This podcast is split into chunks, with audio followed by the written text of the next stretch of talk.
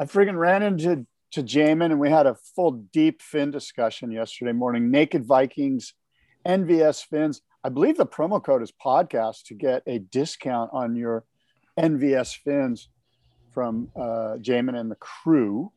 Um, Jamin is quite the thinker. Yeah, yeah. We had a we had a like I said, we had a deep dive. What turned into a uh, two guys walking past each other for an early morning surf ended up in a 10 minute super cool discussion about fins and my boards and his boards and what fins and all that fun stuff. So Naked Vikings fins, I'm I'm a big fan of what they do. So Jamin, I don't know if you know his background. He was a scientist. I want to say he was in like microbiology or something. Um, and yeah, like fully enjoyed it. His mind is wired that way, but had this opportunity with Leif um, for Naked Viking fins, and they just kind of realized as they slowly got into it, just doing it as a passion project on the side of their day jobs, they realized how much um, improvement there could be made in this part of the industry, and so now they're both doing it full time. Sweet. Did he tell you he's got a baby on the way? No, he didn't. He was riding Taylor Knox's fish and we weren't talking babies. So you guys are brothers in babyhood. Well, yes, we are. That's what we've been texting about more than Finn's. Um, I think theirs is due this next week. I've got an idea. Tell me. You name your kid Finn. Finn is a great that, Irish name. That is actually on the list. Yeah, with two N's. Yeah. Yeah, I've got okay. a buddy named Finn. Yeah, it's a cool name, Finn. I was I just uh, introduced the idea of Val to Lauren. Really? She's not too keen on it. No, that I don't like that one. I mean, like Val Kilmer. Val? Oh, Val for the boy. For a uh, boy, yeah, uh, it's like Val Kilmer. Like obviously, there's lots of girl Vals, but Val is unique for a boy. Yeah, I don't know yeah, about but, that one. But Finn, can I get Naked Viking to sponsor our son? Like, if we name him Finn, how much will they pay me? I mean, you, you could name him C Drive. Finn C Drive Scales. Um, well, yeah, Naked Viking supports the show. So Surf NVS. We also, though, I had a conversation with those guys a couple of weeks ago, and I was like, let's drive business to retail because they are placing their fins at retailers. Yeah. I just don't have a list of the retailers, so I guess it'd be premature. But if you live somewhere in San Diego, certainly San Diego retailers have them. Yeah, yeah. I don't know who they are either. I could spit out a bunch of them because I'm a big fan of but surf retail. Our thought was just coming out of COVID surf retail, you know, can use a little uh, help. And so let's kind of drive NVS sales to surf retail. So if you have a local retailer, that way you can kind of see them before you purchase. But NVS fins, and then of course, athleticgreens.com slash surf is uh, fuels us every day. I had mine at six o'clock today, and I'm feeling wired because of it.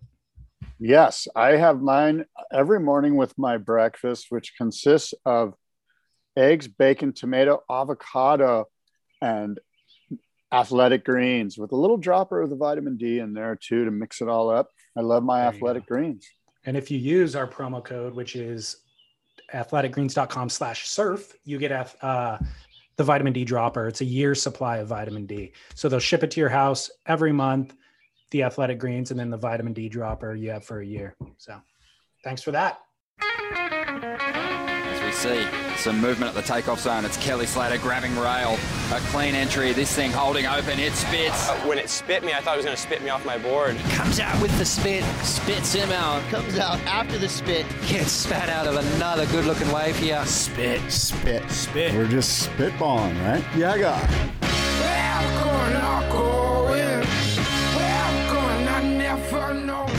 Yeah, guy. Welcome, everybody. This is Spit podcast. Scott Bass, David Lee Scales with you here on this Tuesday morning. We're back on the Tuesday schedule, at least for a week. Who knows what happens next week? It is July 6th. And David, good morning. Welcome. Hey Scott. Happy 4th of July. How did you how did you celebrate? Um, let's see, 4th of July. What did I do? I may have mowed my lawn. Wow. Is that a euphemism? No, that's breaking out the lawnmower and cutting grass. Are we bringing Manscaped back on the show as a sponsor? No, no, no, we are not. Hey, you know what I have a question with with Fourth of July, did you wear an American flag and catch a wave and use it as a cape? No, that that whole thing is past me now. This whole concept of I don't know. To me, that's like bringing attention to yourself. It's not really about like that. Does, does America preach, really preach. need? Does America really need me to be the guy that's like, "Hey, everyone, happy Independence Day"? I mean, everyone's doing that. You know what I mean? Like, I'm all for it. I watched the fireworks on TV. I thought it was great.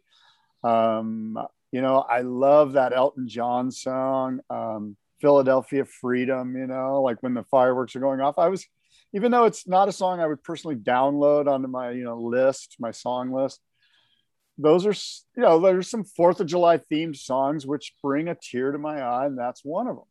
Dude, of all the Fourth of July songs, I, that one never even dawned on me. Like, and I actually played Spotify Fourth of July like playlist this weekend yeah, yeah. and that did not pop up but you are absolutely right that song is a banger that song's song. so good it is a good song i it's sense we so have good. figured out what the closing song for this show will be that thing is high energy it pumps it, the problem is he's not american so what that okay. says even more we got a british guy talking about how great america is he's not There's, even an immigrant I mean, I mean that nothing speaks to the power of Independence Day like a British guy singing about us kicking George King George's ass. Was was that? I thought it was written for like a tennis team or something. I'm sure. For the Philadelphia Flyers or something. Oh, really? Oh, that might be it. That could be it. I'm gonna Google it real quick. Yeah, yeah. I want to say tennis, but I can't think of a tennis team that was from Philadelphia. Um, but he's an interesting dude. Team. I don't know, dude. There, yeah, there's no teams, right? So right. I don't know. Maybe my wires are crossed, but um, he's an interesting dude in that he really had a fascination with America. And there's an album, um, uh, the name's escaping me now, but it's the album that Amoreena is on in My Father's Gun, where he played the role of like an American cowboy. Like he was fascinated with the Old West for a period of time living in England. And so wrote an album from the perspective of an American cowboy in the 1800s. And that oh. song, My Father's Gun, is about his dad going to fight in the Civil War. You know, so the whole album's from that perspective. And it's a phenomenal album. Oh, so, that sounds interesting. Interesting dude. Yeah. What did you I, what did you find? I you were right. You're correct. Um, the song was written by Elton John and Bernie Taupin, of course, Bernie Taupin, his his cohort in songwriting, as a favor to Elton John's friend, tennis star Billie Jean King, mm. who was hmm. part of the Philadelphia Freedom's professional tennis team. The song features an orchestral arrangement by Gene Page, which includes flutes, horns, and strings. So yeah, uh, you you absolutely. That's a great trivia question. Yeah, I have no idea why my brain recorded that. Um, but I do love that song. So, so back to uh, wearing a flag on the Fourth of July to promote your how right. patriotic you are, right? Yeah. Okay. Okay. Now I'm got I've got a rant coming. I can feel it already. Go, bro. Um, go. Number one. So Mark Zuckerberg. This yes. this was kind of the the image of the weekend. Yeah. I had people DM me say, do I have to hate America now? Like, I want to like America. This is the epitome of so much that is ugly about America, which yeah. is yes, the flag waving literally in your face to promote one's self. Then, number two, isn't it? I grew up where you were supposed to respect the flag, where if it was your job to hoist the flag up the flagpole, the flag could not touch the ground. You had to fold it a certain way. You know like there was all of these rules that came with the flag. How did we get to the point to where i mean there's a clip kai lenny posted it as well where he's do, like uh, doing airs on a foil board wearing the flag as a cape there's clips where he's absolutely falling they just cut away right before he dips underwater so you're soaking the flag in the lake water people are wearing board shorts which means they're naked rubbing against the flag, the board short that looks like an American flag, you know, or it has the American flag print on it. It's so disrespectful. To me, this is the epitome of disrespect. And it's the epitome of what you said, which is look at me, look at me disrespect this thing. And yet they're posing it as patriotism. when it's the last thing that it is. Yeah. And even further is the concept that, you know, Facebook, basically, Facebook is running with this icon of liberty and freedom. And of course, we know that Facebook really what they're doing is the exact opposite of liberty and freedom. They're sort of constricting it. What you know.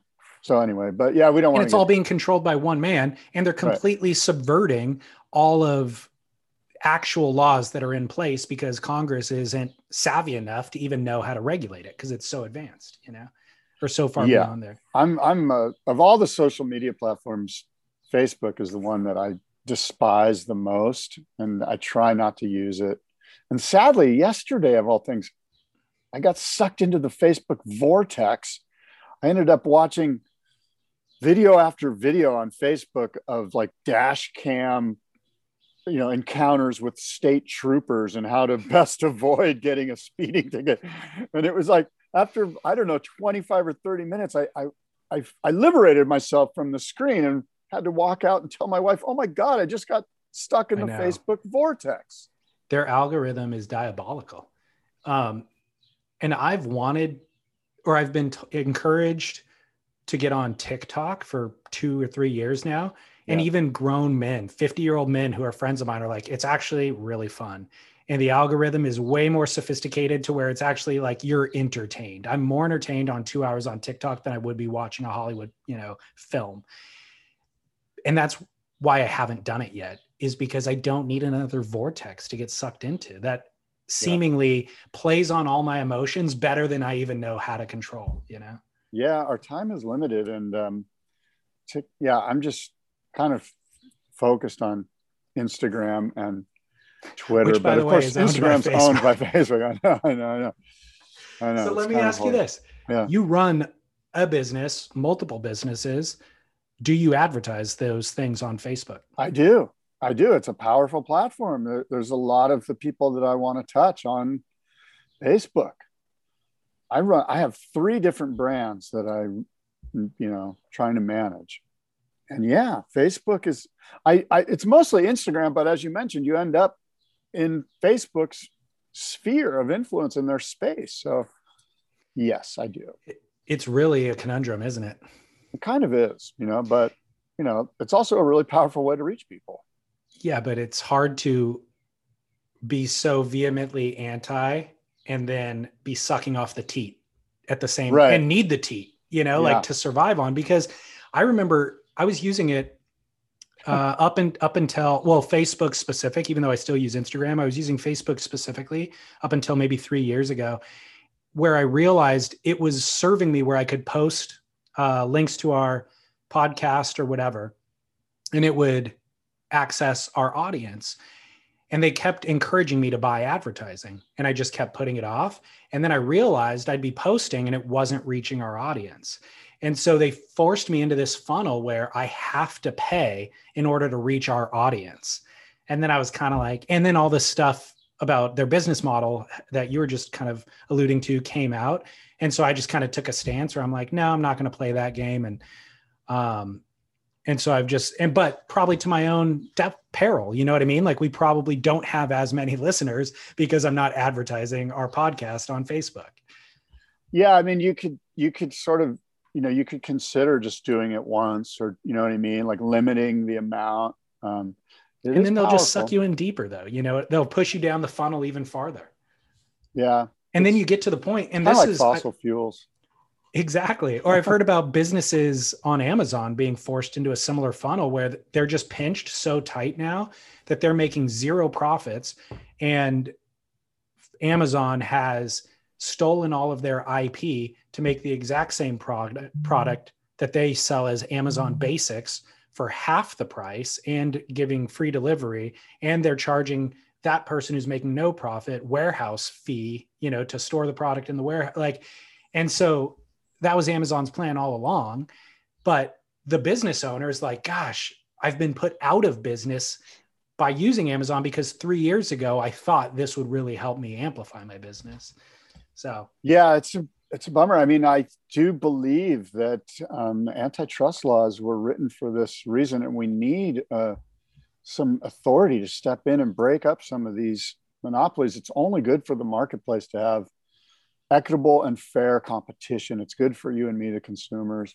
And certainly they broke up the railroads because of this. And this is more or less you know the, the, our version of the railroads we've got there, there cannot there can all, there can't just be two sets of tracks and only two people that get to use the tracks everybody should be able to use the tracks granted yes they have built the tracks but uh, it's now and they've reaped the benefits from it and it's time now for others to use the tracks they just the legislators are so far behind in even understanding the way that the business model operates when you watch them at those hearings, it's freaking it's so sat- silly. Like the lawmakers have no clue what's going on. They're like, "How do I turn the phone on?" Exactly, exactly. And then billionaires need to pay their taxes too, Scott. Jeez. Oh my God, we are. That's a whole different topic. Fourth of July rant. Talk about boring surf listeners.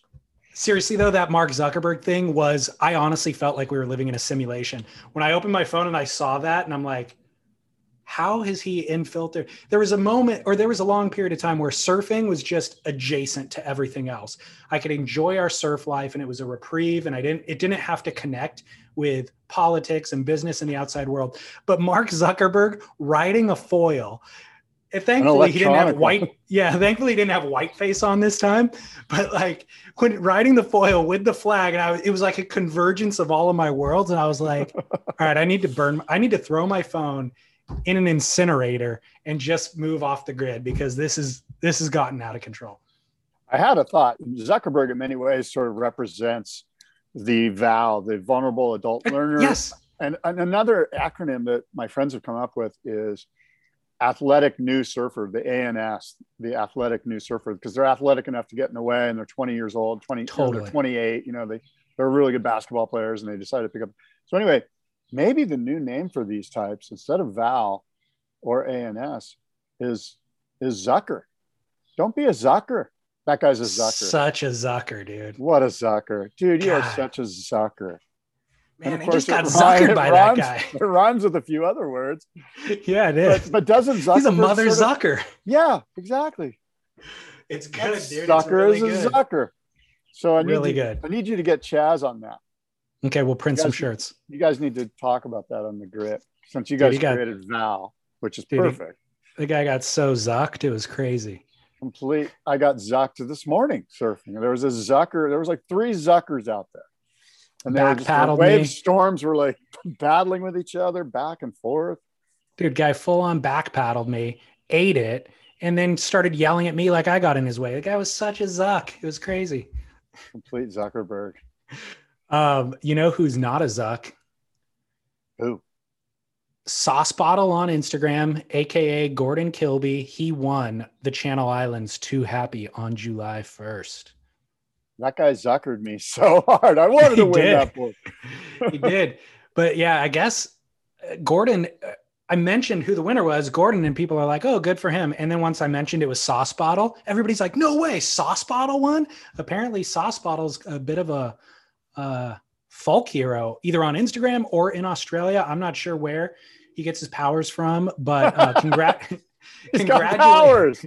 Congratulations to Sauce Bottle. One of the many benefits of supporting our work here keeps us in business, but also um, you can win surfboards. And by the way, Scott, I've got a yeah. new one being shaped that I am. You will not believe it is the hottest commodity on the surfboard market right now for our listeners potentially it'll come up later album? in the show. Is it the no, album? no. No no no. Because i want one of those albums those coco albums that matt me parker too. makes. Me too the plasmic. That thing too. looks sick. This thing is even more sought after but we'll get to it in a little bit. Oh, um i've got a question for you. Yeah. Did you watch russell bierke's vantage points after i told you about it? You know what? Okay. I apologize. I wanted to i need to please, Russell, and please, David, I promise you I will watch that. I want to watch that. It's five minutes, so it's not a huge commitment, but it'll you're only hurting yourself. However, I'll interrupt your thought here. I did watch Lost Atlantic. and Lost oh Track. my god, or Yeah. what is it? Lost. Lost Track, and Oh. they're they did Lost Track Lost News. Atlantic. They did Lost Track New Zealand a couple years ago. This is Lost Track Atlantic. Oh, well, I It's butchered it on Instagram then, but anyway, Lost Track Atlantic, Episode and two. I'm so close to booking a flight to Morocco. I'm just though there's so many good waves there. Like you'd be blown away how Oh, I know. every four kilometers there's another killer right-hander, and yeah, I was, How how gnarly is and I've been there before, so I know. You know, I know it's good. So not only is it good, it's actually treacherous, and we know obviously the Billy Kemper story, but those w- the uh at like the 10 minute mark where it's those double overhead wide gaping Thick. thick, yeah. And Torren surfs it effortlessly. The the way that he makes it look playful is a real attribute to his skill and talent. And it's also not easy to pace on those waves and he's just like he's got the pacing so dialed I think too, and and you're right. uh, The surfer always trumps the board, but the boards that he's riding give him the ability to kind of play with the power zone of the wave, to play with the pocket, and know that if he needs to, he can step on it and get out of trouble. And uh, I think the boards deserve some credit there too. Are those Simon Joneses? They are. And I have that board that he's riding in that section. That's the board that I have from Simon Jones. And honestly, it's been the biggest game changer for me. And I got it in 2019. I rode it for at least a year straight, maybe more than that. And I rode it in head high, head high surf, in one foot surf. And it's still in great condition because it's triple stringered, tons of glass, it's heavy. Um, it doesn't have any dings on it yet. No pressure dings in the deck. 610. And what's the rail like? Does there a performance tucked edge, does it Yes. soften up in the middle of the board? It softens up in the middle, but it's still pretty tucked. It's not still fully notice soft. it. Okay, Yeah, yeah. yeah, all the way to the nose. I'd like And to it gets- ride that. Well, I mean, I have Uh, one kind of, which I love. nobody- the one, no, you don't though. That's the thing is I've had. I know Ryan Sakal shaped you one that was kind Yeah. of based on that, but has Ryan seen one in real life? I don't know, but um, I saw. Does is that's not a Keo brand? That's just Morning of the Earth. Okay, so anyway, no. The answer is I don't know if Ryan's seen one. I so I've had a bunch of shapers in California ask me to see it because they're they don't really you don't see them around here, you Are know, shutting and them- it. Do you, What? shut, do you shut them down or do you let them see it? I'm not telling you. Um, but I, I've never seen anybody come close, to be honest. And I've Yeah. obviously there's a bunch of shapers around the world who've been making mid lengths in the last two years, Yeah. but they don't come close. The board's just very different. And um, the way that Torren rides it, I don't know that. Like I base the way that I surf it off of the way Torren rides it, and it's very informative. Like kind of stay back, let all of that swing weight up front kind of stay in front of you. You're when you have weight in front of you like that, my impulse is to kind of move forward and try to get in front of try to get on it. That's not the way you do it. You stay stay back. And like you said, you can lean forward if you want to engage. Like when he's pulling into the tube, then of course you lean forward. But otherwise, the back is actually really performance. It gets very narrow. There's channels, there's the big fins. And so you can pivot off of that and drive off of that and actually get a lot of maneuverability off that back portion of the board but you benefit from all the speed and the weight from the front certainly for paddling and stuff like that so you're not Yeah. going to go vert with it but i will come off a bottom turn and certainly crack a lip with the back half of the board you know um so i'm a huge fan of that board Yeah, me too. um, and i guess i could spoil it right now but simon jones is who i've got queued up to uh make a board for us for the giveaway Oh, you're kidding. No. How- so I messaged some. I so does messaged that board get shipped over here? It's gonna have to, yeah. So I messaged. How do I get one of those boards? I'll let you ride it. So, That's not good enough. well, dude, I don't even want What to if I ask him. fall in love with it? That's that's the blessing and the curse of him being as popular as he is. Look, I had him on the podcast six months ago or whatever, and I didn't even want to ask him for a board because I Yeah. know that he's got this giant wait list. But that's But- okay. I, you know what? I'll have Ryan. can. Ryan's making me great boards. So So all you know. but here's here's the deal with Simon. He told me years ago, he's like, Hey, I want to donate a board to the podcast. And I'm like, Great, let's do that. And then we just never got to it, right? And he's and he's just gotten busier and busier. And then he won the electric acid surfboard test for Stephanie Gilmore. Yeah. And Torren's popularity has increased and all that. So I never wanted to hold him to it. But I messaged him to congratulate him on his recent win, which we'll Yes. get to. yes, And he's like, man, he's like, I'm so flattered. I didn't see that coming, but hey, I still want to make a board for the podcast. And so let me know what you want and we'll make it next month. So this could all fall apart, by the way. I'm not promising this to listeners, Yeah. but I messaged him back and I go, hey, I don't want to get greedy, but if you're going to be sending a board over here, I'm going to have a hard time giving that away to somebody. So can you make two? Let's make two of the same. I'll pay for it. I'll buy I'll keep one for myself and we will then and then I can discuss it. And yes, Scott can write it. So make one that fits and those boards are big enough to where it will fit you in terms of volume.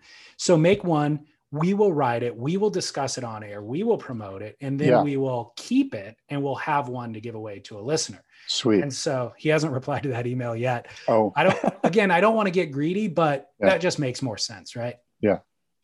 I, I had a thought too. Um, how, how many boards do you have? I I try to keep it trim and I have like 12. Right. And and you and I talk a lot about all the boards that I have too, you know. And I was just in my shed looking at the ones that I ride, and I've got some cool boards. Anyway, I had this thought where I want to I want to bring all my boards down to the beach and just throw them out on the sand and let people ride them. Yeah. I agree. And I'm not sure when. we- And so if you and I combine forces, Yeah. we could have I mean, like I've a got. I've got more than 12. I've got 20 at least. We could have a meetup where people get to just come down and ride our boards if they want. You know, I was thinking that might be kind of fun. Not only would I be fully down to do that, I'm down to get rid of some. Yeah. I don't know if you feel that way. Um, it depends what t- you know what time of the day you catch me at. Yeah, I know. So I, I, do. Yeah, go ahead. I have an upright rack that I have like eight that I just in my head, these are in my rotation right now. But Yeah. ultimately I only ride three or four of them. Yeah, Um, and then a bunch that are buried that I don't even remember what's down there. You know what I mean? Like those should be being ridden. They're just sitting there collecting cobwebs.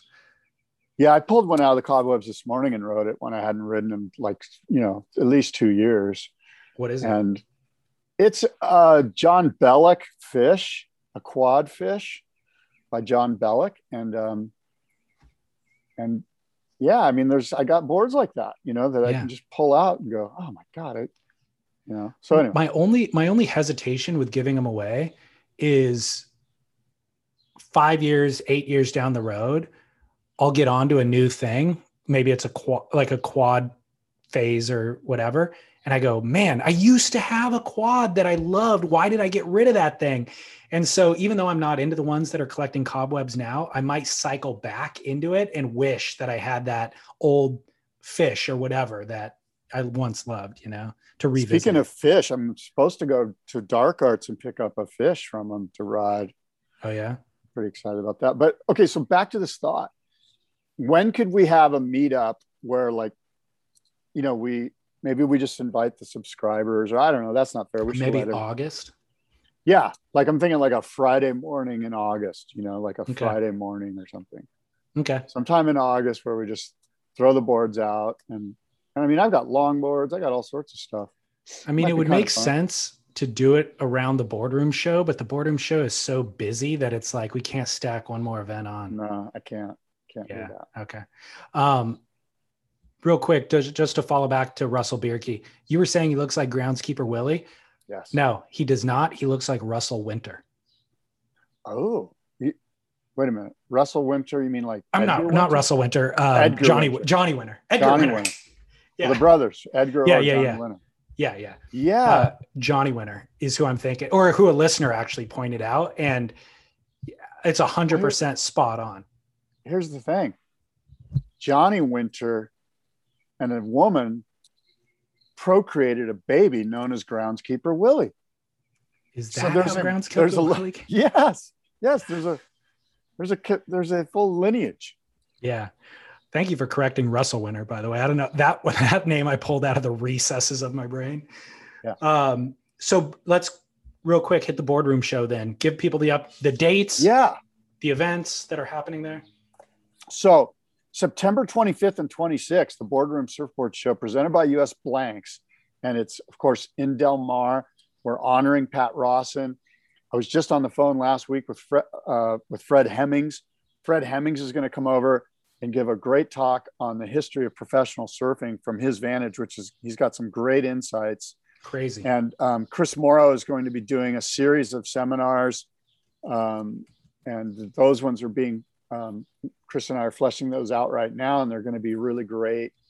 And um, we've got RevChem Douglas Surf Products doing an exhibit on how it's made, sort of like the way that I think Animal Planet or History Channel does the show called How It's Made. Anyway, they're going to be doing a step by step exhibit of board production. And of course, we've got best in show. So if you're a surfboard maker and you're listening right now, you don't have to be in the boardroom show to enter a board for free in best in show. So best in show is brought to you by Zio Baffa Organic Italian Wines. We've got cash, $1,500 for first, first prize.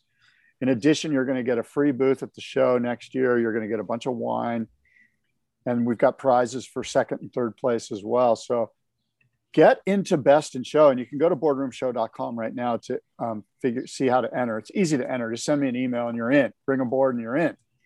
And it's a chance for you to have a board at the show be represented. And um, that's a good thing i think. I'm trying to get and we've got quite a few entries already. So best in show and then of course the california gold surf auction will be there and we'll be auctioning off vintage surfboards. And uh, what am i missing? I feel like i'm missing something else Um, a bunch I'm of other curious, stuff. With the seminars, is there an easy way to record those? Well, I'm in talks right now, and I have a meeting this week. It looks as if there's going to be a live stream of the seminar. So if you're not able to go to the shows, you'll be able to see a live stream. But I don't want to like be premature like you were earlier, you know, and announce something that's not going to come to fruition. But I'm about 75% sure we're going to be live streaming on Surfline. So you can watch these seminars on Surfline and actually the entire boardroom show. So if you're in England or in France or in Hawaii or wherever, Australia, you can watch, you can see the boardroom show in all its glory on this live stream. But again, caveat, I'm not sure that's happening. And uh, as soon as it does happen, I'll, you know, I'll be Yeah, all yeah. bells and whistles. Well, I'm just thinking, even if that doesn't happen, we got to figure out a way to record the seminars because so much, those guys, first of all, are like somebody like Fred Hemmings, right? Like super valuable insights and a lot of work goes into the seminar.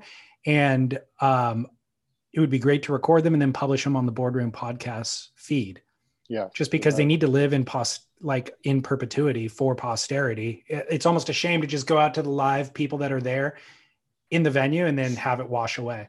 Yeah. Uh, You're right. record them. Yeah. Yes, we will. We're Add it to your list. Yeah. Okay. Right. we'll do our best. All right. so So, that's the the, boardroom show. Uh, September 25th and 26th. Tickets will be available starting beginning in August. on boardroomshow.com. Yes. Awesome. Cannot wait. Well, Scott. Bass, Jordy is out of the Olympics. Kira is pumping. Electric acid surfboard test ended. What do we got? Well, you know, regarding the Olympics, um, the facts are the facts, and the Delta variant is kind of blowing up in Tokyo right now, and the um, the Japanese version of the CDC over there, their governing body that controls you know diseases, is saying that the Delta variant is actually going to peak the two weeks of the Olympics, and it's just so No happens. way. Like, yeah, that's just the nature of you know. I, don't want to say serendipity, the opposite of that, um, where these things are coinciding at the same time. So, the daily tally is up 20% from last week, and uh, their government advisor there is calling this very, very worrying. End quote the Japanese government, the Tokyo metropolitan government, and the local Olympic organizing committee have all insisted that the games are going to go ahead safely if everyone follows the health guidelines people are already flying in and testing positive for the Delta variant from out, you know, from, Oh. and um, a majority of the residents in Tokyo are still opposed to the games going ahead due to fears that it could turn into a super spreader event. I don't want to come on here and seem alarmist. I'm looking forward to the Tokyo Olympic Games. I actually watched some of the track and field qualifiers for the USA team. It was really exciting. I really actually enjoy the track and field events. Um, but and I'm looking forward and I hope everything goes goes well. But the facts are the facts. This Delta variant is highly contagious. And that's just the nature of variants. You know, they they they adapt, they uh, mutate into stronger forms, and that's what's happening here. Not only um, highly contagious, but also more deadly, right? I mean, I'm not an expert. Probably more deadly. You know, I. I Well, that's I what I've heard is that um, the symptoms are much more severe than um, than we were kind of getting accustomed to. But I mean, I guess if I lived in Tokyo, I would lock down myself like Yeah. for those couple Yeah. of weeks, maybe even a couple weeks before, a couple weeks after, just plan on going back to back in time to 2020 and pretending like it's a lockdown. David, 13% of the population has at least one shot in their arm of the two shot doses. And you know what? I'm just glad I'm vaccinated. You know, I'm glad I'm Yeah. vaccinated because the good news is if you're vaccinated, you don't have to worry about the Delta variant. The, the, vaccine works great. Yeah. Um, I'm surprised only 13%. Is it, did they have a hard time rolling out the vaccine in Japan or just people weren't hip to it? No, the, the, they don't have the vaccine and they didn't, you know, they didn't have the logistics in place to implement a strategy. Huh. Bummer. Well, imagine a worst case scenario here where there's a breakout, there's an outbreak in Olympic Village where the world's greatest athletes you know not only contract the disease but what if they die these are the healthiest people in the world at the peak of their fitness if they get taken out by this thing that'll be a real um I mean, a real tragedy, but also just like a real serious wake up call for the rest of the world, you know? Yeah, it's it's it's going to be. That's crazy. situation. It's crazy Yeah. to even conceive of. Yeah, I'm, I'm sorry. I'm looking. I, I just googled. Um, here's a, here's an example. Um, a member of the Ugandan Olympic team tested positive for the coronavirus upon arrival in Japan, and he had the Delta variant. That was on Friday, June Hmm. 25th, so about a week ago. Yeah. Good news. ago. Yeah. Anyway. Um, yeah, I mean, good news is wear your mask. If you're not vaxxed, er, you know, wear your mask, try not to spread it, and uh, lay low. yeah. Okay. Enough of that. I know people are sick of. But Jordy's talking- out. Jordy's out with his knee surgery. Um, Jordy is, we're going to look back, perhaps the most talented surfer to wink greatness competitively and then just get shunned. I mean, he's so close to a world title a couple of times, just can't quite close the deal. So close to an Olympic berth. Uh, injury sets him sidelines him. It's like God. it's really a bummer from a 30,000 feet global perspective when you look down on it. It really and, is. And just go, wouldn't it be great for South Africa surfing to have a world champion again? Yeah. You know, they kind of need that, you know, like, they're He's got all the talent in the world, oh, he's incredible. He's, he's one of the top five surfers in the world competitively. without a doubt. Without a doubt. He's amazing. And I mean, not no, you said competitively. I mean, bar none, just like no qualifiers. In terms of talent alone, he's one of the top five surfers in the world. he's one of the guys that if you were free surfing and you saw him surfing, you'd want to watch him surf. You know, there's some people where you're like, uh, I don't really need to watch Bede Durbridge surf. You know, like yeah, he rips. So does everybody else down the beach. But the you know the level of of talent is exponential with him relative to the other top CT surfers. He's one of those guys. Jordy is a guy you would watch free surf almost anywhere in the world and think it'd be inspired. there's there's nobody else who can beat this guy right now. Like put John John in the lineup, put whoever, and Jordy is right there with them. He is that that that talented. And he's And- a big ocker too. I mean, shoot, Totally. you know, he's, he's not like a lightweight. So I think a lot of people can relate to that. You know, a lot of us that are in the 175 pound range, you know, because I bet Jordy's at least 180. He's Yeah, six think two, so, isn't too. Yeah, I think he's lost a lot of weight in the last year. He looks thinner than ever, but yeah, even then, I think he's 180. I think he was pushing 200 at times.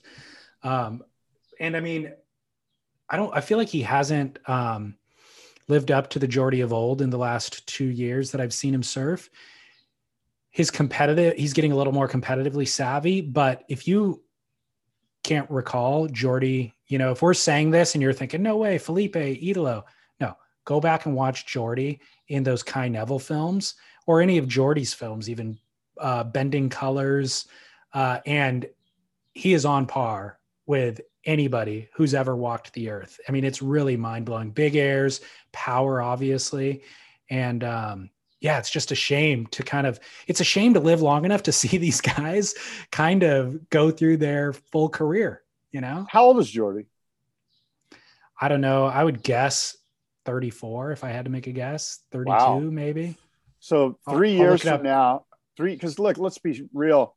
We wouldn't have picked Jordy to win the Japanese Olympics No, um, just because he's so big and the waves are so shitty. he's Um, 33. we we think they're going to be shitty. 33. So in four years he'll be at Chopu, hopefully for the team South Africa. But he might be retired from the CT. There might be a South African. But I, I mean, you know, don't you think he'll probably? I mean, odds are he'll be on the South African team when he's 37. Yeah. I, would say mean, so. I don't know the space. There might be some really red hot young South African kids coming up. Who Look, knows? We would have we would have guessed Kelly Slater would be on the American team as well, you know. So and yeah, there's amazing talent coming out of South Africa, so he could get bumped. But uh, um, Matthew is it Matthew Mc- McConaughey? McGillivray, McGill, yeah, McGill. Sorry, yeah, yeah. Matthew McConaughey. No, I think he's busy doing other stuff. okay, well, not. He know, does surf though. He does. He does. He's a Zuckerberg kind of. Guy's full Zuck. Is he borderline Zuck or is he like one of us? I, I think the guy's so cool. I want to invite him into the club, but he hasn't proved his way yet. Okay. If he lets me, if he invites me to come surf like around Malibu with him, I mean, in. how how do you where do you set the line for you're either a Zuckerberg or you're a surfer? Is it like when you began surfing, the age at which you began surfing? I think it's more behavioral.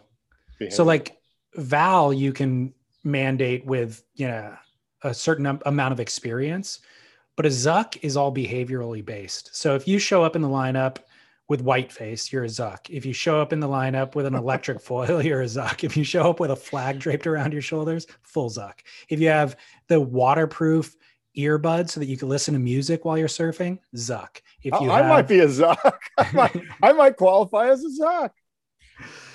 Oh, Well, Lordy. you might. You might. Bad news, Scott. Big Uh-oh. reveal on this show was identifying you as a Zuck. I think that the Zucks are. I think Zuckerberg is just a better way to to qualify those guys that we now call Vals, because it's because it's Zuck, because it's you're a Zuckerberg, dude. You're you know what I mean. Like, don't be a Zuckerberg. What if But- it show? What if the guy shows up? What if it's uh? It can also be based on net worth. Wow. So if a dude shows up in the parking lot in a Lambo, you got no you got no place in the lineup here. Like if you have a Lambo, you should also have access to a truck and bring the truck to the beach. You don't want to get sand in the Lambo. the thing about Zuck is that he didn't read the room. Like, you know, like really, you're going to show up on Fourth of July with a flag draped around you, foiling on an electric foil, or where I don't even know if it was electric, but you know what I mean. Like, like that doesn't seem like the best move for your brand, your brand, your Facebook company, you being like, it just seems a little like loud, obnoxious American. Like you didn't read the room, dude. He doesn't And read so the if room. you show He's up never with a been Lambo, told no. Yeah. And so if you show up with a Lambo, you're not reading the room, or in this case, the parking lot. That's the point. Some in some regard, maybe that's a qualification to be a Zuckerberg, a guy who can't read the room. A guy who has no awareness that a room exists. You know what I mean? Like he'd never been told no, certainly not for the past 20 years. And by the way, Facebook started as a website ranking whether or not chicks were hot or not. That's what it was at Harvard. It was here's all the girls we go to school with. Here's one, here's another, hot or not, you know? And so that's God, not that's reading horrible. the Exactly. Let's not forget that. Let's not forget, let's not forget that's who this is. you Right. know? So Wow. yeah, I agree. Don't be a Zuck. Um, did you watch the electric acid surfboard test season finale, series finale? Of, yes, I did. Of course, I did. I thoroughly enjoyed it. Um, I don't know if I have any takeaways other than people should watch it. I was excited. I guess my big takeaway is I feel like the Rusty got kind of, I feel like the Rusty was the best board, yeah. or at least for Coco. But no, but that's not true. She was No, ripping the on album, the album. was the best for her. But I mean, Yeah. to- uh, it's weird when you look in the camera and you go, the Rusty is the board that I like the most. I was absolutely ripping on the Rusty, but it's not in my top three. I'm like, wait a minute, what are we doing here? Like, like She she said she got her get- best wave on that board. how did that get through the editing process? Like, to Well, me, it's like, I don't know. It's a kind of a slap in the face. There it's interesting. Somebody um so we can reveal the winners. Uh coco ho picked the album plasmic as her favorite board. Mason ho picked the simon jones board as his favorite board. It was um shorter channel bottom twin. Was it a pintail? I forget. Yeah. yeah. Um and somebody messaged me a number of people actually messaged me and said mason wasn't ripping the hardest on that board. And it's kind of what you're saying about Coco, even though I think she was ripping probably that album looked great under her, her feet. But the point that I want to make with the Mason thing is ripping the hardest isn't what you're going for at a certain point in your career. And I was viewing Mason surfing under my kind of middle aged eyes and definitely not ripping the hardest that I'm ever been surfing and appreciate and also having a context for Simon Jones's boards. And what I was seeing that Mason was experiencing out of the Simon Jones board made me think that Mason was going to pick that board. And so when people started chiming in and go, but he wasn't ripping the hardest on that, I thought that's kind of irrelevant. He's not trying to rip the hardest. He knows how to rip and he's done it a million. But what he's getting out of this board is drive that he wasn't getting before and stability that he wasn't getting before and speed that he wasn't getting before and all and yeah so the turn is more drawn out but just look at how much drive he's getting out of that thing. And then he banks off the whitewash with all this power right into a bottom turn. Like those lines are all brand not brand new to him but they're a different degree than he was doing before. And that's what he's tapping into and so that's what i was connecting with when i was watching it and then to hear all these listeners chime in and not necessarily have connected with that and just wondering why he wasn't fanging the fins out when he hit the lip i was like wow that's it's interesting how we're all experiencing this differently Yeah, it's super subjective. I mean, of all you know, of the, all of the sort of premium content, surfboard focused things that Stab does. I, I mean, obviously they only do two right now, maybe three coming up here, but um, this is the weird one. I found myself saying this too. I found myself saying, like the boards that they picked for second and third, I found myself going, those weren't the boards that they surfed the best. And then you you kind of go, well, are they doing that? Like, what kind of judging criteria paperwork are they receiving from Stab and from Sam and Ashton that says, look, here's what we want you to consider regarding your top three, you know, like, and so they kind of went, well, and, and is there something in there? And I don't know this to be the case, but is there something in there that's like, I don't even know what it would say, but it says something like, don't go to the board that you would choose at five foot Rocky Point. Go to the board that I don't even know what it says, but it seemed it seemed like, especially for Coco, I think her second and third choices to me didn't seem like boards that she looked like she was surfing well.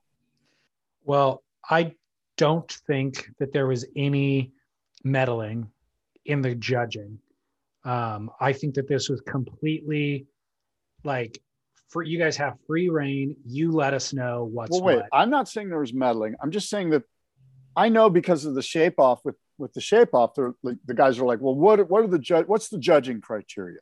You know, and I'm just saying there may have been some judging criteria notes or even verbally communicated regarding how Mason and Coco are supposed to look at this thing.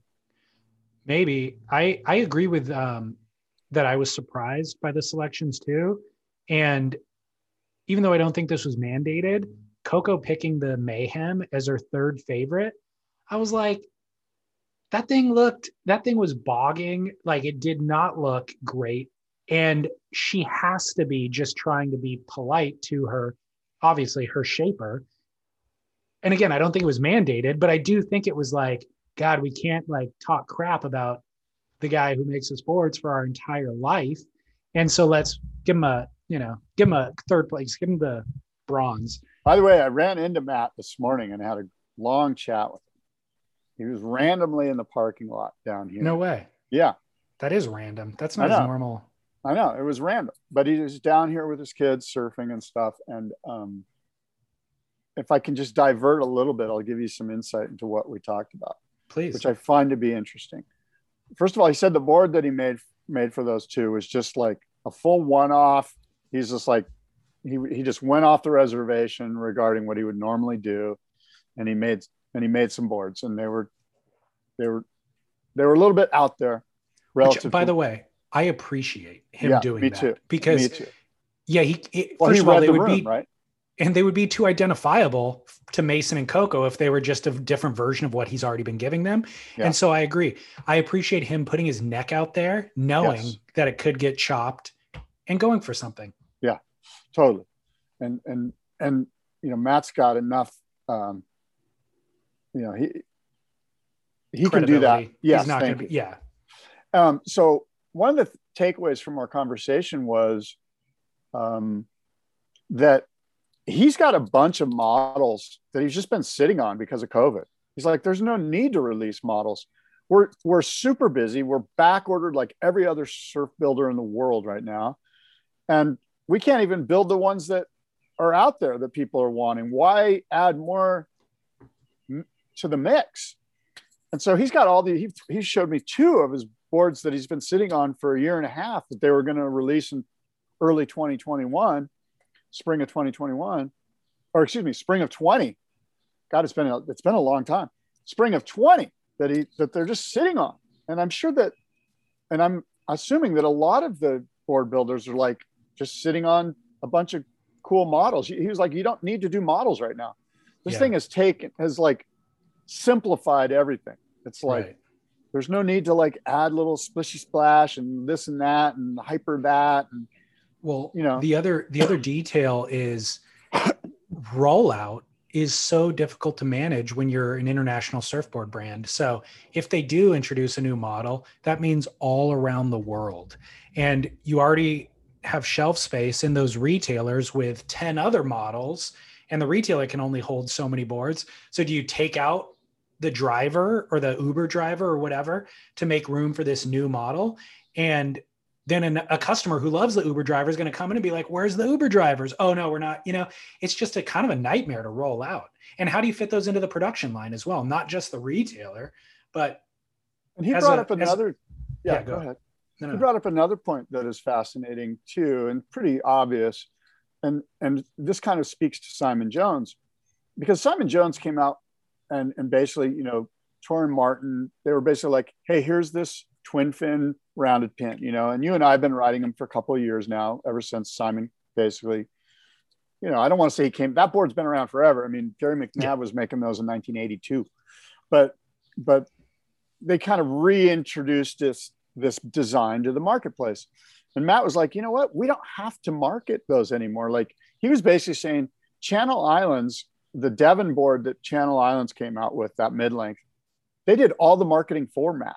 Matt's like, I'm building tons of these things. I can't, that's all I'm building is like these mid length Devon Howard, you know, I don't know uh, what the phrase is for that design other than mid length.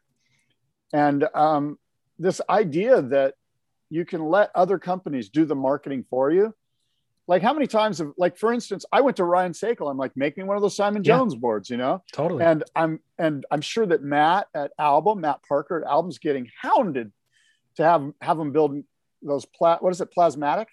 Plasmic. plasmic model you know? Like i'm i want to call matt. I'm sure he's just too busy to build them so i'm going to go to somebody else and ha- make me something like the plasmic you know what i mean? Like other companies doing the marketing for you in this time of covid because you you don't it's hard to manage models as you mentioned I agree. That's a fascinating concept that I hadn't thought of before. Um, I've got a question for you. What is, how do you define a fish? Because I feel like every board they rode there, they're like, oh, this fish, blah, blah, blah. And I'm looking at it going, that's not a fish. You know, like we need to be a little more specific. It's an alternative shortboard and it's kind of got fish elements in it. I don't think we can just call Yeah, everything with two fins under six I- foot a fish. That's a good question, and I'm not the uh, end all be all on this. This is a question that I would refer to Skip Frye or to Steve Lis or to Bird Huffman or to Rich Pavel or any number of San Diego guys, right? Even like, um, oh, who's the guy that would be a good guy? To, um, uh, Steve, old time San Diego guy. Anyway, I'm, I can't remember. Steve what- Lis. no, no, no. Another guy named Steve. Anyway, um, and what I've and I've asked this question before, and some have told me that the the inches between the the tips on the twin fin, right, 17 inches.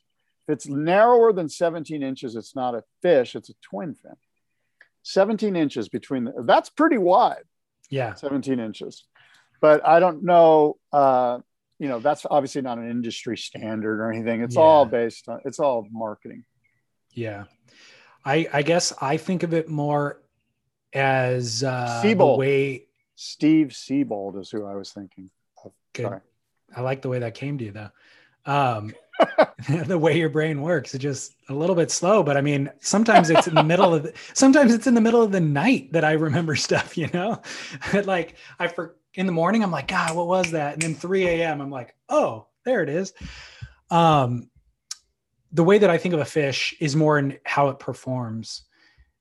And it's down the line, it's down the line speed through flat, mushy sections, and it's never going to go vert. And so, of course, then working backwards, design wise, what you get out of that is like a thick, short, wide board. And yeah, two fins are part of it. And pref, I mean, keels are probably mandatory for a fish. Mm, I don't Um, know about that. You lost me. On that. Really? Yeah. Okay. Only Um, because, you know, wide Steve- base. Stevie doesn't ride keels. Oh, he doesn't. No. I mean, he'll make you okay. one with keels, and there are plenty of lists out there with keels, but his personal boards, at least last time he made me a board, they were all the lists I've had of it have been like MR wide, you know, Oh, really? normal upright fins, Does he do glass ons? Yeah. Yeah.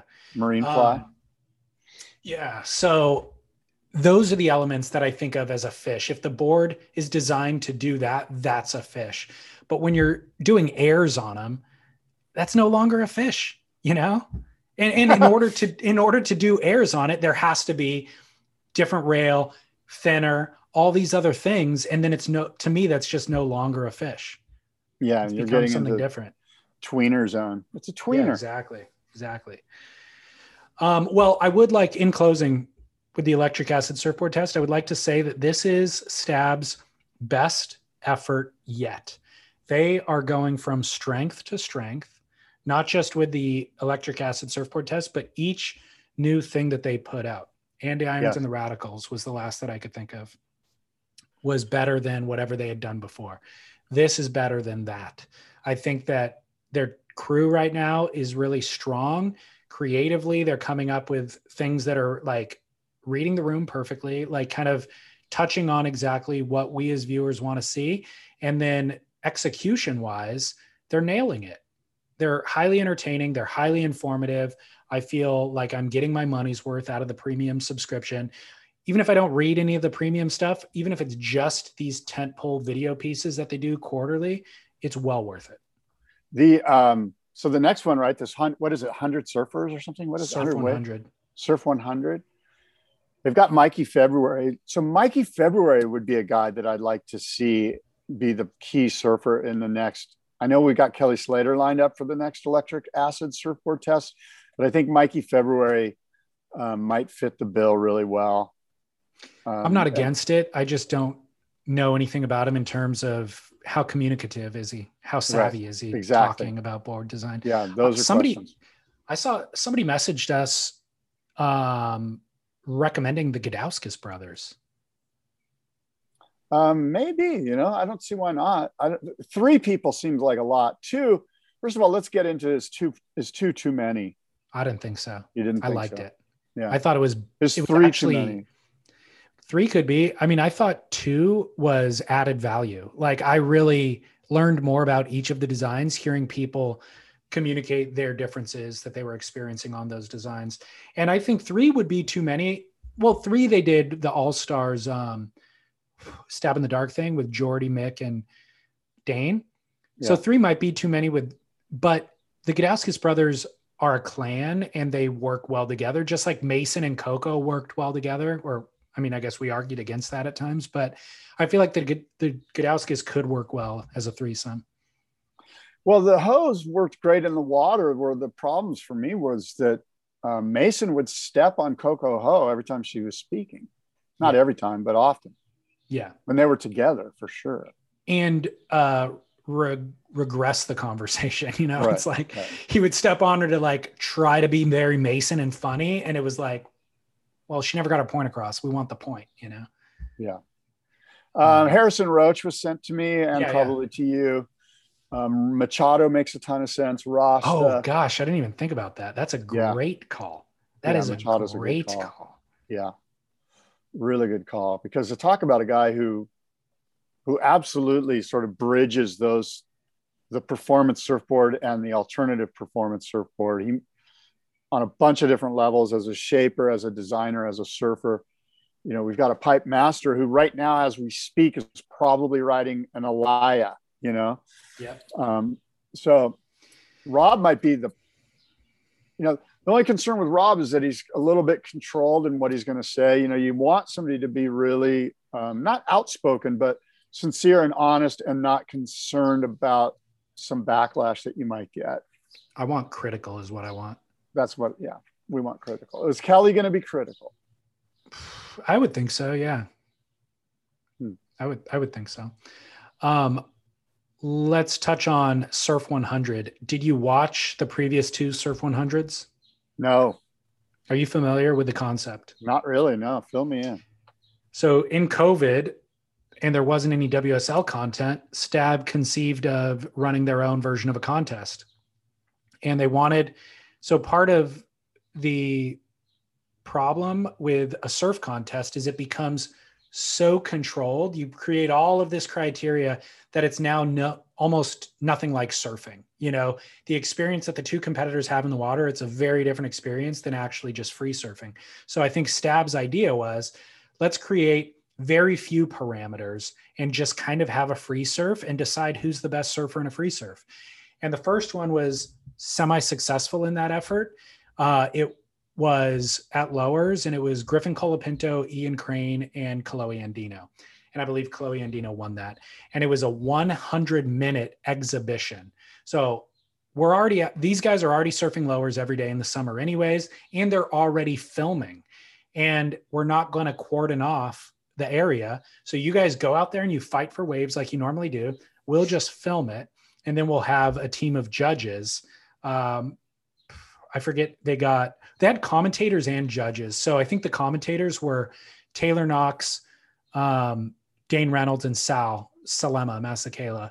And then the judges, I forget who the judges were, but um, they then packaged that in its full 100 minutes. So without any cutting down, but they edited you know, over to the commentators and stuff like that, and they replayed waves. They packaged it into a 100 minute thing that they put on stabmag.com for all of us viewers to view in on a Thursday night at seven o'clock and watch it in real time and assess. And I think they implemented some sort of a judging thing for the viewers as well to participate in. Ultimately, Kolohe Andino won that event. It was very well done, I thought. And um, actually better than the WSL's content in a lot of ways. but the improvement that they made on the second version of it was they put it in great surf. So they did part two at North Point, and it was during a pumping swell with Jay Davies, Jack Robinson, and Jacob Willcox. And I believe, if I'm not mistaken, that Jack Robinson won that event. And so this is the third iteration of it. They've already filmed it. It was in Mexico at some of the same point breaks that Mason and Coco were surfing during East. And the three surfers are the aforementioned Mikey February, Mason Ho, and Dane Reynolds.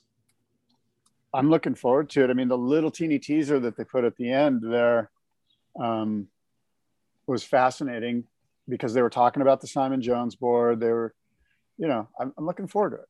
So it's a free surf with those three guys in 100 minutes, and we'll see who surfs the best in a free surf. There was a one um, addition that they made in this version of it that Mason referred to, which was they're going to surf their standard equipment and also do kind of a separate heat with alternative equipment. And Mason was saying like, "Oh, I can't wait! I'm going to ride this Simon Jones if Matt Biolos like gives me the approval on it." Essentially, um, so we'll see how that plays out. But yeah. I'd be fine just watching them ride their standard equipment too. Hold on for this second. Yep. Hey, while Scott's away, uh, reminder of the sponsors who support this show, who, by the way, make phenomenal product that is a part of our daily lives. Um, athleticgreens.com slash surf. It is a green whole foods powder made in New Zealand. It is a phenomenal product. Uh, the sourcing, the ethics, sustainability, um, all top notch. And athleticgreens.com slash surf is our portal. It supports the show. And of course, you get a free year of vitamin D.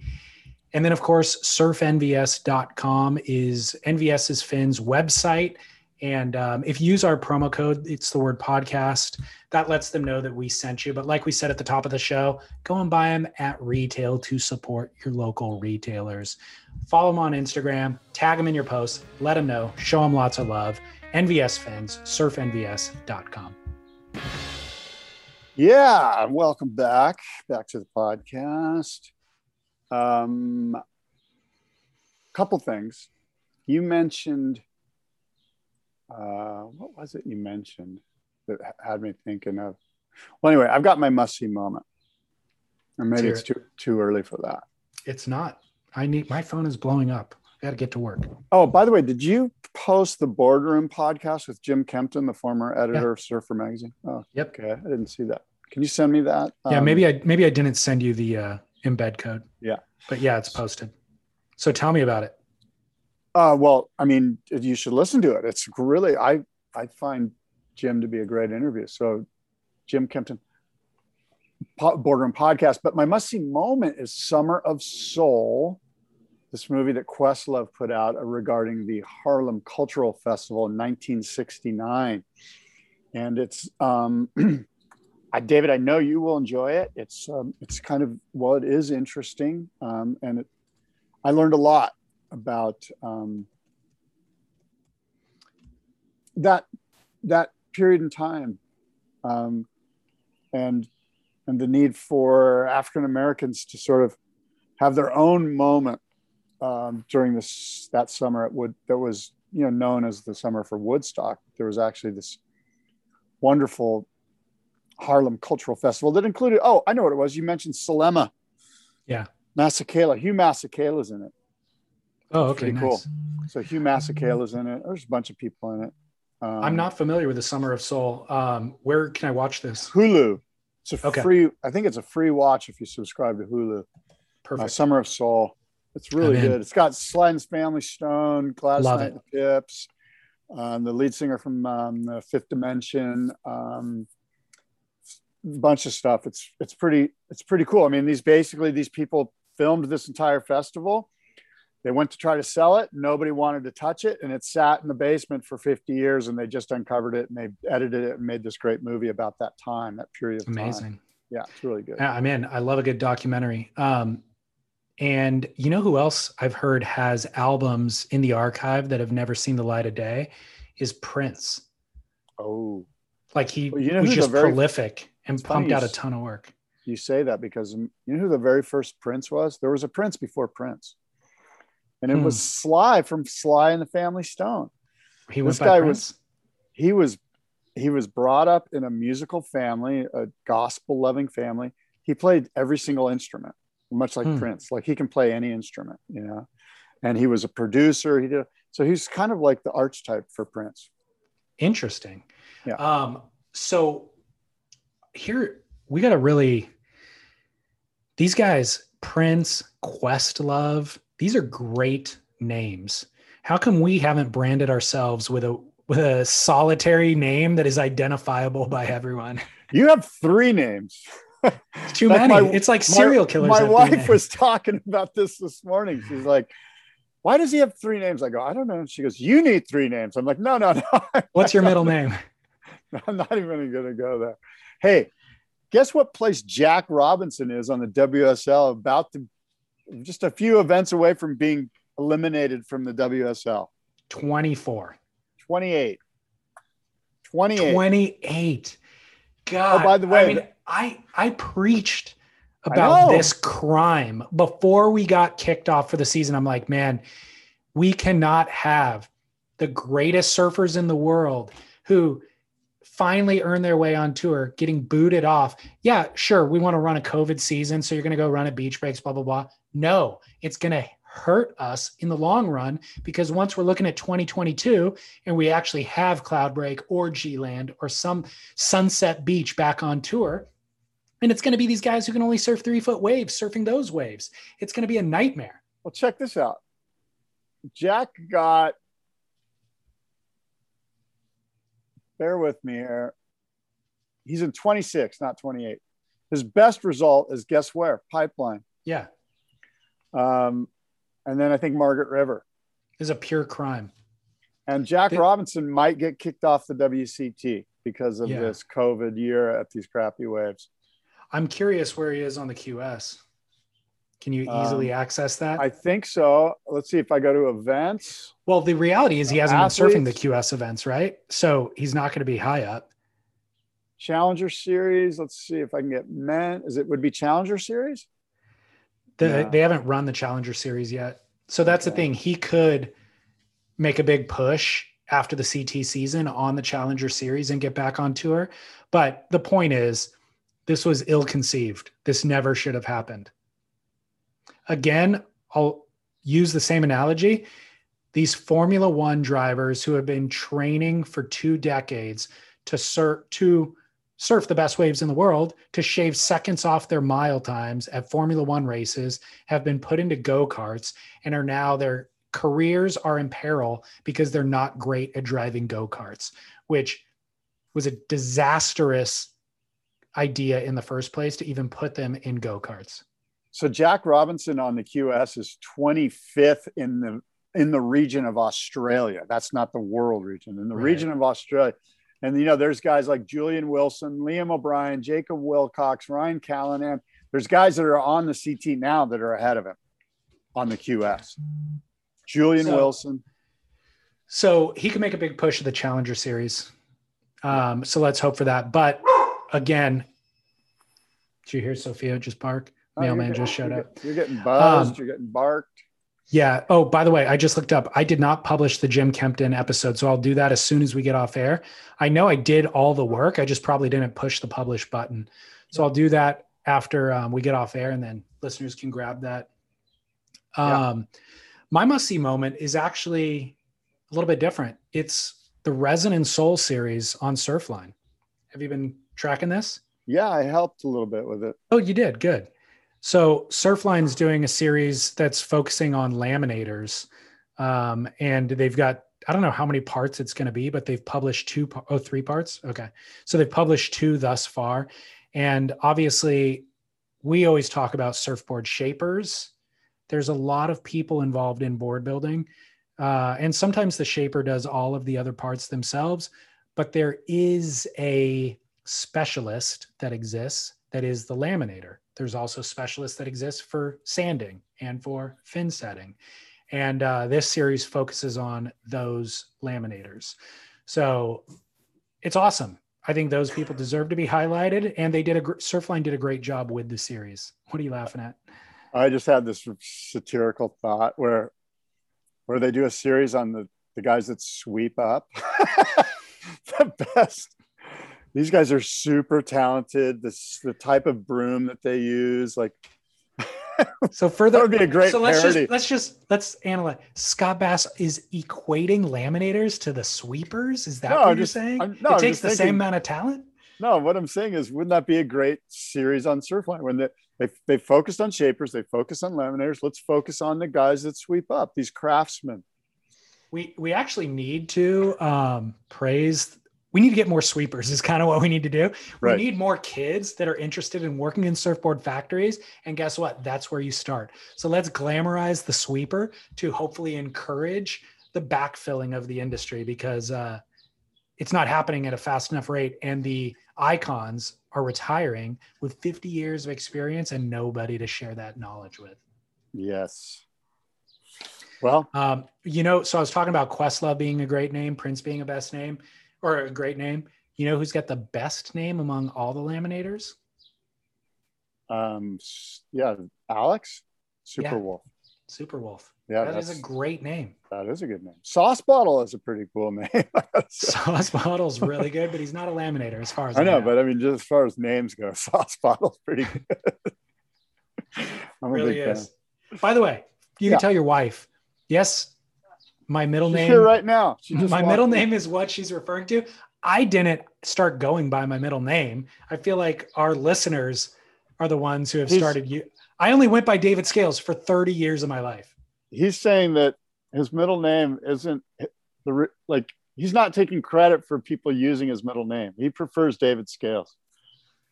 Oh, so we'd have to be Scotty, Scotty Bob. She was going to name me something like Scotty Bob Bass or something. Well, what is your middle name? We could just use oh, that. oh, my middle name's William, but I'm I'm not big on the whole middle name thing. it's a lot. That's your that's your lot. vibe. Scott Yeah, William trying to- Bass is a lot. Scott Billy Boy it- Bass. We got to bring it down. The other problem is serial killers are always branded with three names. And so that's unfortunate for me That is David Lee Scales does sound like a serial killer. a little Like, bit. you could be in a Quentin Tarantino movie. A little bit. Yeah. Um, all right, Scotty Billy By the way- Scott Billy Bass. You guys, I didn't realize that you and Chaz were on this Greg Noll as a feature Hollywood film thing. Was that something you guys did on your show? yeah, Because I picked up on somebody goes, "Hey, Jack Black would be a great Greg Noll." he would be. And- He's the best Greg Noll. I don't maybe, but then it got Why me not? thinking, who would be the best person to play Kelly Slater? Who would be the best person to play Duke Kahanamoku? Who would be the best person to play Laird Hamilton? Add These it are to our things- next show. Well, you guys need to figure this out. Let's add I it to our next show. Denzel Stan. Washington should play Duke. That'd be epic. That's a great call, actually. Yeah. Um, why are Vin, you anti Vin? Diesel plays Kelly Slater. no, that wouldn't work. I could see I'm not anti Jack Black, but I just don't see Jack Black. I mean, he's so comedic. I, I think that he has the talent to go straight, though. You know, like he's But got the big chops. enough. He's not big enough. He's pretty big, but yeah, he's not maybe not tall enough. Um, but who would be a better? I mean, You know who would have be been a Greg great Greg Noll? Sadly, he's passed. Is the guy that was in The Sopranos.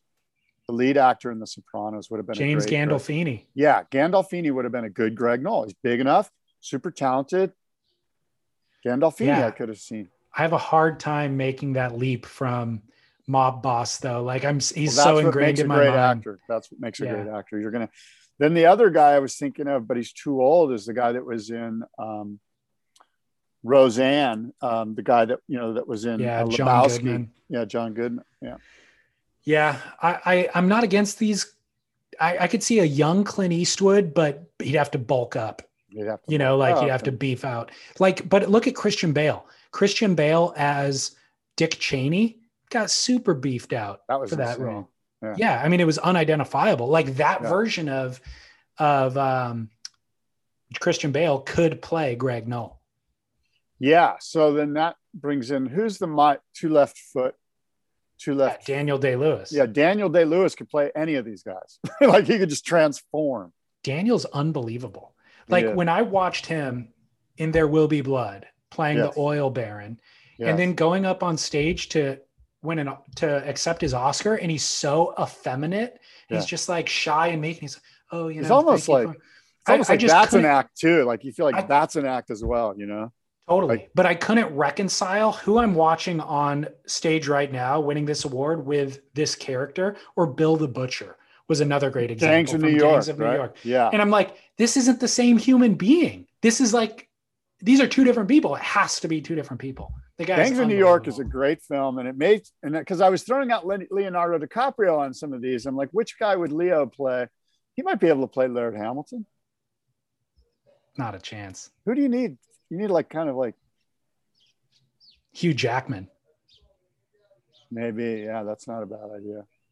Anyway, this is a this is a discussion for the grit, not for spit. Although why not? Anyway, Why uh, not? I got to go. I got a meeting here. All right. Hey, uh, Scott, until good- next good- time. Good show. Until next time, David. Adios and aloha. My kook of the week is Zuck. Obviously. good one. A little Obviously. postscript. Postscript. Yeah. And enjoy the song by Elton John. Adios Yeah. and aloha.